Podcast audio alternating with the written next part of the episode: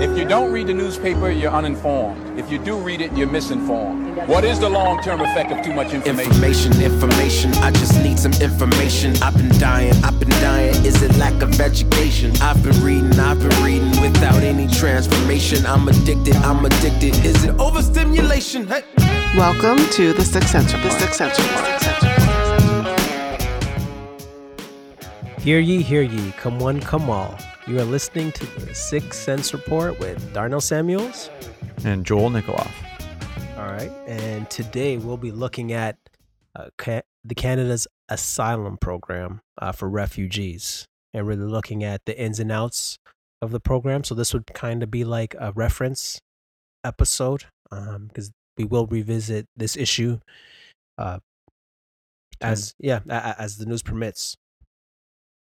Right. Um, so before we get started, uh, Joel, just want to say hello. Hey, buddy. How you doing? I'm good. All right, make sure because if you're not, you know, let me know. That I want to be hospitable. You telling me to check myself before I wreck myself? No, I- I'm, I'm I'm just saying, man. If you know whatever you need, man, I got you, man. Whatever you need, I got you. Just want you to be comfortable. We All right. We good. Okay, good, good, good. So, so, so today we are looking at the asylum program. So basically, what happened with uh, President uh, Donald Trump coming um, into power? Uh, the Haitians population in the U.S. have said, "Okay, um, we got to leave because it looks like he may overturn uh, our our status and send us back right to Haiti." So what we ended up having here in Canada is an influx of refugees coming in, uh, looking to uh, gain um, uh, Canadian refugee status or become immigrants um, in the country. Uh, so now part of part of the thing that's kind of concerning is well well before we get to that we want to look at the process and how that happens so there's a safe third country agreement that makes it difficult for refugees to find asylum in Canada. And basically, the Safe Third Country Agreement is basically saying that uh, a refugee can't first come to the US and then claim status in the US and then come and claim uh, refugee status in Canada. Yeah, I mean, when I was researching this, uh, the terminology someone threw around was this idea of refugee shopping. Right, right. Right. So, so, so, yeah. Essentially, that, that's what the what the agreement uh, between the U.S. and Canada is. Preventing. Right. So the US qualifies as a safe third country. So the country basically has to respect human rights and provide protection for asylum seekers. But the the rule only applies if the refugee reports to a land port of entry. These ports are located along uh, the the U.S. Canadian border, so this is why they end up in Quebec or in um, Manitoba or uh, BC. Part of the, the, the border where it's super rural and not really patrolled is, is what's causing that. Right, right, of course, and and and it, and it makes sense. Um, but uh, so usually, if refugees do come to the port, they're usually turned away unless they're a minor or they have family living in Canada.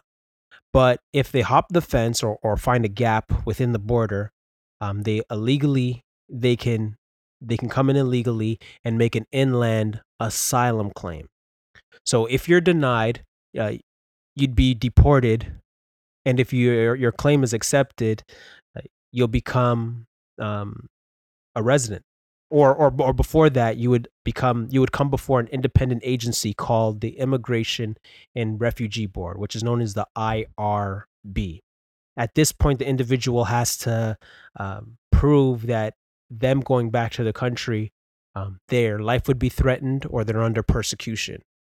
Right. So whether it's religious, sexual orientation, um, they basically prove that.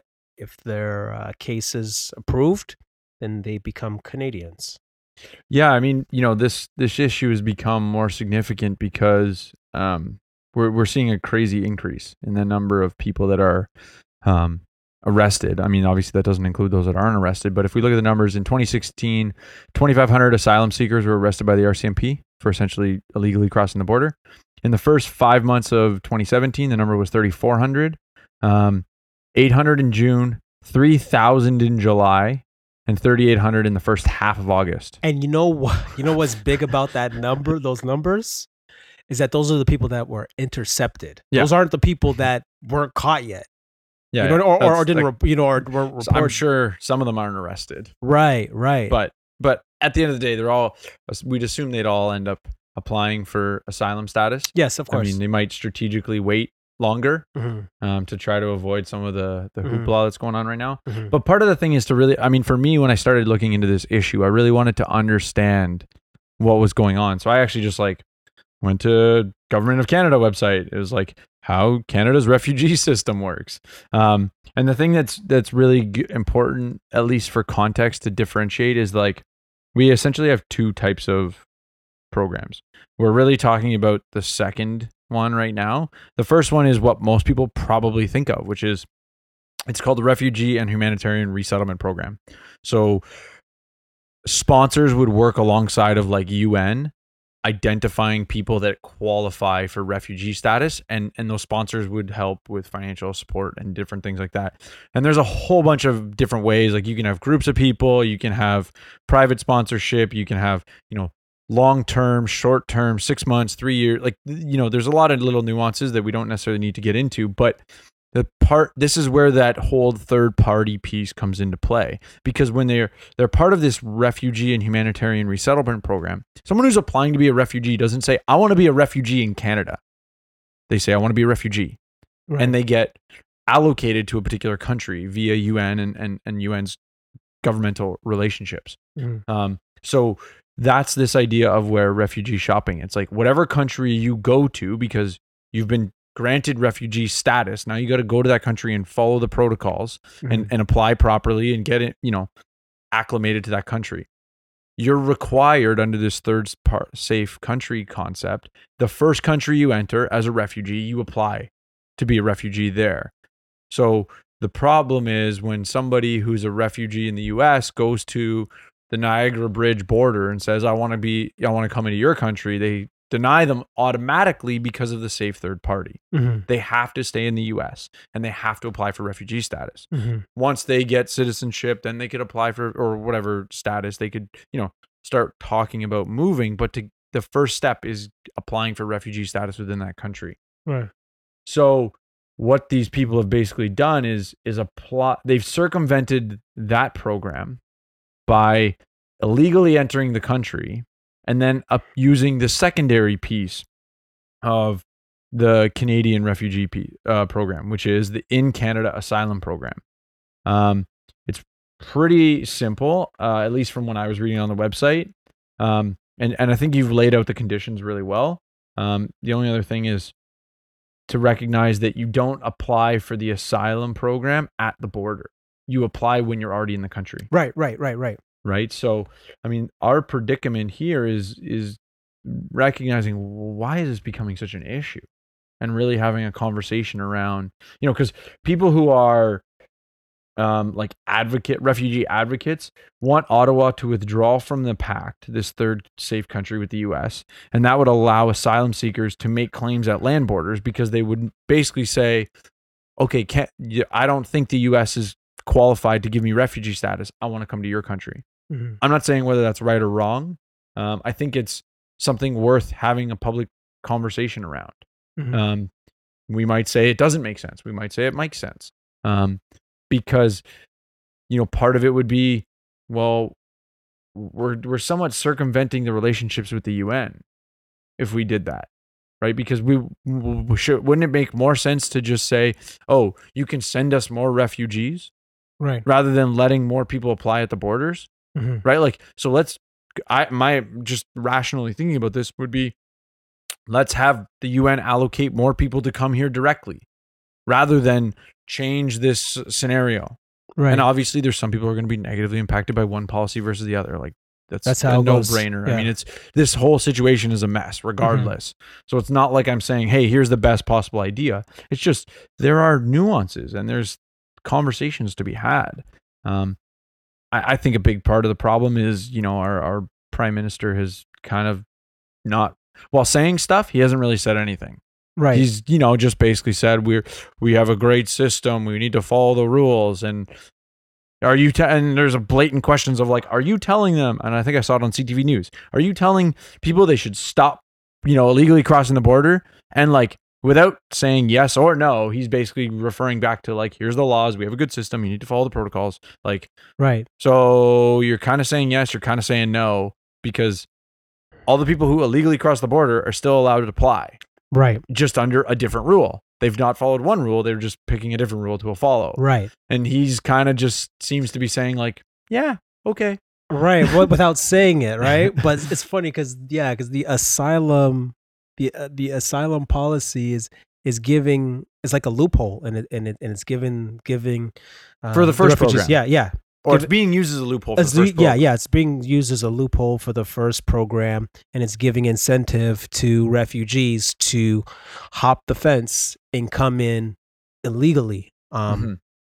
and it, and at some point, you know, you kind of have to ask, what what what are the effects on our economy because of this loophole where they do come in? Not to say, um, well, yeah, yeah. W- w- what what are some of the views, um, and things we have to consider in in refugees coming in illegally, right? So even if you look at um, them and, and our security, right? So that's one of the things people say. Okay, well, this this is a threat to our national security. Yeah, and I mean, I would say more so from a non-true refugee, but Mhm. like, you know, not to go like all Donald Trump comment, but like, I would say there's a legitimate concern that like an ISIS terrorist could use the lack of security we have to infiltrate the country. Right. Now, how high of a probability do I think that is? I'm not, I, you know, I'm not gonna say it's crazy high, but it's still like if you have, if if somebody was looking to do that, this appears to be a security weakness where they could achieve it. Right, but but then again, we don't really have instances where um, refugees have been uh, like a terrorist type problem. They might be a thug problem, but not necessarily um, a terrorist problem. Yeah, I mean, I, I would, you know, obviously, I would say the the counterpoint I would make to that though is like, how long has ISIS really been around? How long has this, you know, significant threat Yeah, but uh, really existed. I mean, versus like you know a Russian spy type of Mhm. a you know there's Cold War type yeah yeah talks. yeah. There's a whole different type of ball Yeah, game, right? One is more intel, and one is more let's blow some stuff up. right, which is right, right, right. You know, drastically different type of right and, and and part of it is we don't we never really had a situation where we had to worry about that so you know what i mean? I guess we'll cross that bridge when it comes but in the meantime i don't i don't i don't think it's um i don't think it's a valid argument uh per se.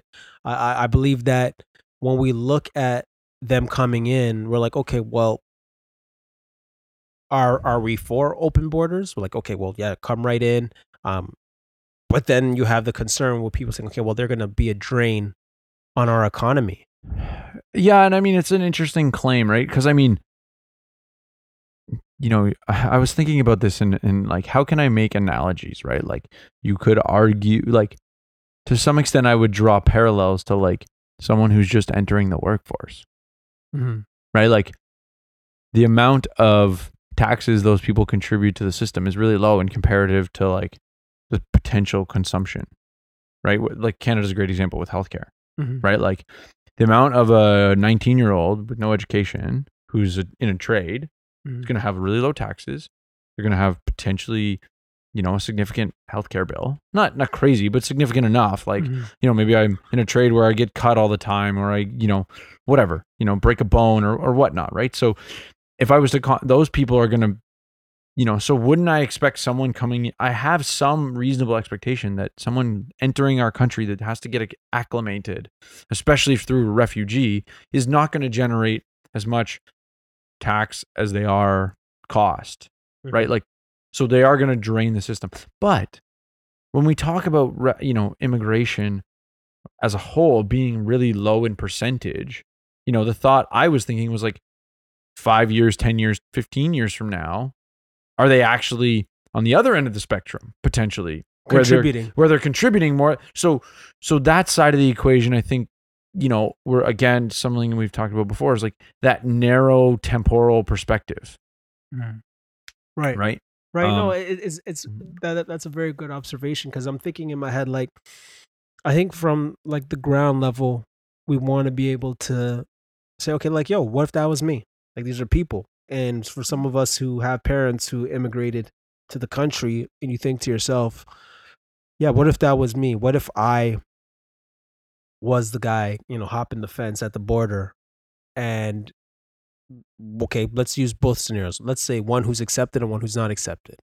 One who is accepted um, now qualifies um, for has assistance. a has a potential, right? Has a potential to get in, Mhm. right? Like if you know you go to the like to your point, you're contrasting the two people. The guy going to the border has zero chance. Okay, no, no, sorry, sorry, no, no. I, I mean after approval or oh, okay. yeah, yeah, yeah. No, sorry, yeah, sorry. I'm, I'm talking So you're talking about in asylum versus the normal refugee, yeah, no, yeah, or yeah, the I'm calling them normal, but yeah, yeah. So yeah, so you're looking at both instances. So the guy who has had his application approved, yeah, yeah, and so he's in. Um, usually, like historically, we've seen that um, immigrants have always been hard workers and people that do come to the country and contribute right away. Um, even if we look at life before um, minimum wage throughout history, hmm right? You know, get in where you fit in, yeah, yeah. right? And and you basically start from the bottom and you and you work your way to the top.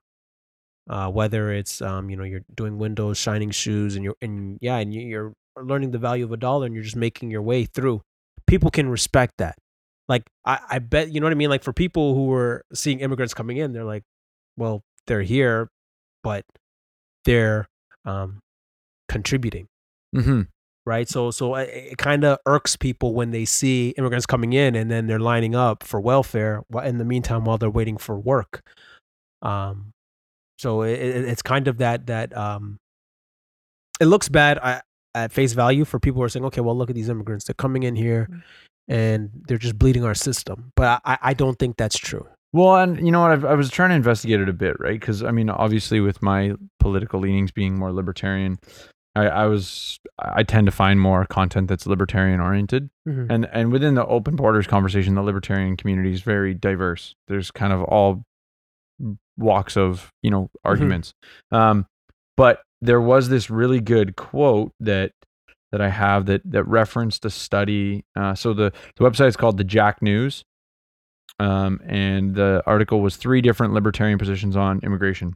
Mhm. But the the the paragraph is somewhat slightly different um, in terms of uh, what its content is. So let me just read it, and and then I'll I have a secondary one that's slightly different perspective. So one problem with this uh, last point is that statistics show that immigrants do not result in increased welfare spending. So so the opposite effect of what people's concerns are, right? So um, statistics show that immigrants do not result in an increased welfare spending. According to reports by the Cato Institute, there is no causal tie between increased immigration, legal or illegal, and social spending. In fact, immigrants tend to pick states with less social spending because that means freer economies and more jobs.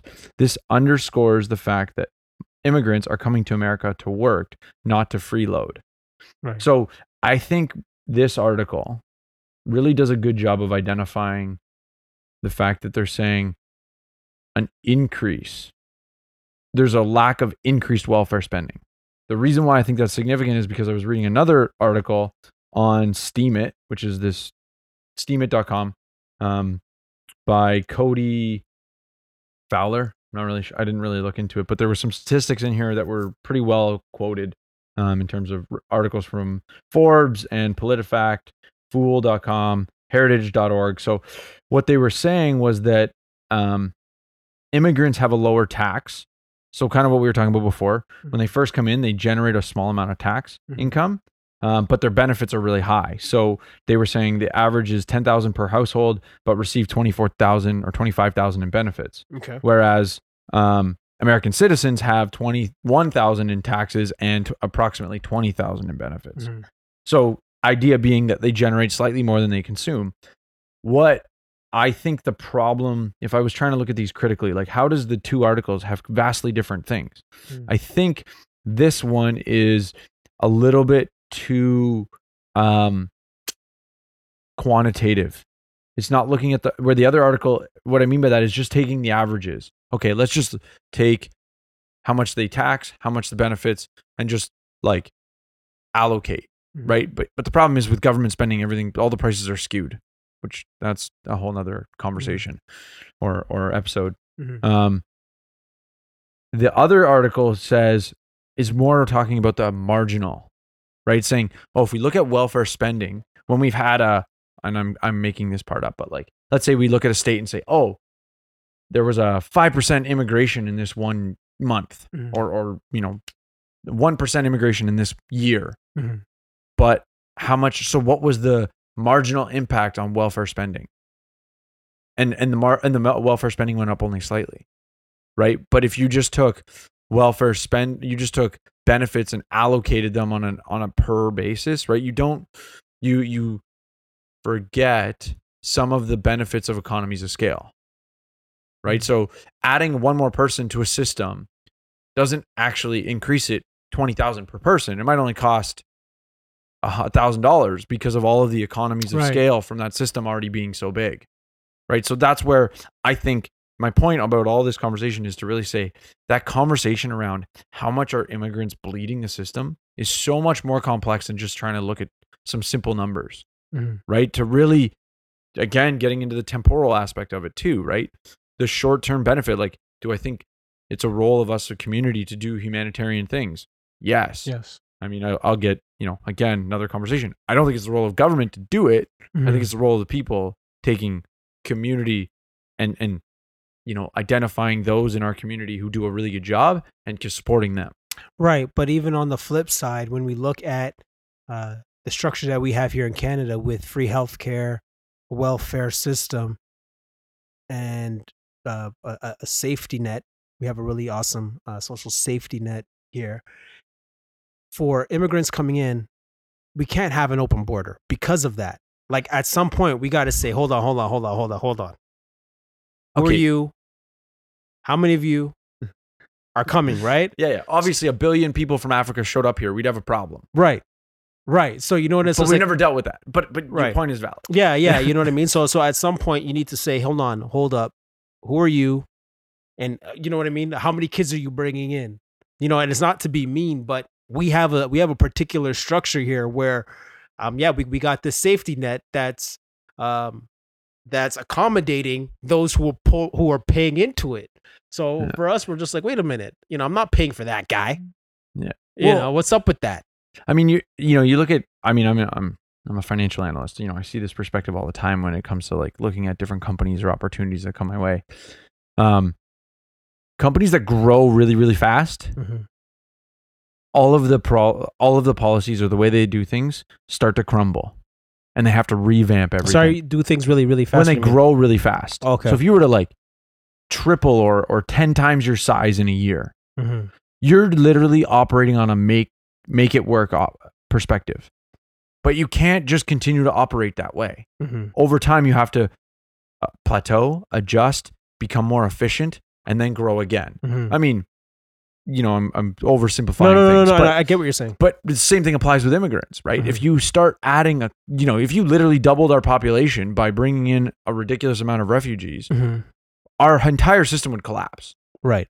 Like it couldn't handle it. So you you know, I'm reiterating your point from a I see this in business, right? Like policies, procedures, financial reconciliation, financial, you know, processes, settling money with clients, right? Like if you have one person who's paying invoices, Mhm. at some point in time, if you grow too big, you have to hire another person Mhm. or you have to hire more, you know, number of people. Mhm. So the system has a threshold for where it can't take it anymore. And and to your point around the welfare side of it, right? Like our healthcare system can only we already have long enough wait times. Mhm. You you increase the population by 10 to 15%. No, forget 100, 10 to 15%. All those wait times are going through the roof. Right. Right. So yeah, at, at some point we have to take a step back and say, okay, well look, uh well, you know, the policy, the the, the asylum and then the th- safe third country. I, I personally I don't see a way we can um uh find a solution for the two. It almost seems like cuz you know, Canada has to honor um their agreement with Canada uh, with the Yeah. US unless unless they go back on it, but I don't see them going back on it. Um, but then uh, this loophole of the asylum, um, like I said, if I was in their shoes, I would yeah, I'm it. praising God. I'm praising God for it. And even if I do jump the border and I don't get approved, I'm still praising God because I'm staying. And and if I'm staying, then I'm I'm I'm basically grinding. I'm I'm I'm finding work under the table. You mean you're staying here illegally, right? Right, man, because it's it's all about survival, right? Because I'm not, I don't want to go back, so I'm going to try my best to find work. Now, mind you, because of the minimum wage, right? I'm I'm priced out, so I can't do anything. So I now I gotta find a way to make a living, possibly illegally. Yeah, I mean, I, I would say it's more than just the minimum wage. I mean, it has to do with um, all of the employment regulations. Like, I was watching one of the CTV videos talking about employment seekers be getting their first welfare checks, um, and there was a guy on there talking about like, man, I just want to cut grass. Like, I'll do Right, anything. right? But but they're they don't even have work permits yet. They you know they're not allowed to work until they get a you know all these all these things But- fall the ducks in the row. The government dude, says yes. But but what's work? Work is cutting grass, painting a wall, like taking out an old lady's garbage, watching somebody's kids. Like this is I think I think this is what makes it somewhat difficult for uh, a person to survive. Uh, like people are like, oh yeah, raise the minimum wage and then we can survive. I'm like, well, what about you know the guy who's who's who who wants to work for five dollars, or the, you know what I mean, Well- and and be able to at least do something. Yeah, and I think this is a really good example where, you know, the guy who's getting coming over in, in a refugee scenario may or may not speak the language even. Right. Mhm. His English might be completely broken. He might know yes and no. Mhm. Like who knows? Mhm. And and that getting a job, the biggest benefit is that's actually going to start to integrate him or her into the culture. So you're going to start Mm. to learn the language. Hey, Mhm. am I willing to hire someone for $15 an hour that doesn't speak English? Not a chance unless Mm. they literally somehow can do the job without talking to anybody and can you know learn the task at hand like Right. i have to have some crazy scenario right. where it's possible for this person to function as an employee but if i could get away with paying them five dollars an hour Mhm. i might be able to be able to justify the expense Mhm. because the benefits I'm going to receive are worth my extra half an hour or hour of trying to explain the task I need them to do for the day and being willing to invest in them learning the language. Right. Right. Because um, more times I'm thinking in my head, like, then yeah, well, I'll just turn to a life of crime. Like I, I really would. You know what I mean? Because I'm I'm trying to survive and feed my kids, right? So I'm like, okay, fine. You know, I sell some weed or whatever or whatever whatever drug is moving at that time. And you know, that's why sometimes you know you know you watch the CTV news. And then you know the person who's who gets arrested, like, oh, by the way, he's an illegal immigrant. He's gonna get deported back to Jamaica. Not to say it's only Jamaicans, but you know what I mean. You know how that goes. You know what I mean. So when you see people get deported, you already know the play. You already know what's going on. You know, so you, you feel bad because you know what, you know, maybe if you know we didn't have a minimum wage, maybe I don't know. Yeah, I mean I you know, we that I think that's definitely for another conversation mm-hmm. because minimum wage is such a an interesting conversation because you have people now trying to totally ignore the fact from a basic economics perspective you're it's it's a price floor. Mhm. You're saying and, and and basic economics, economics 101 tells us what a price floor does. Mhm. But people say no no there's way more conversation here. So I mean in terms of this uh, refugee asylum scenario, I think we we've hashed it out pretty good. That's my two cents on it anyways. Yeah, and that's my two cents. And we're uh we're more than interested in your two cents. So reach out to us, Facebook, Twitter, uh, basically just slash six cents report. All words, no numbers.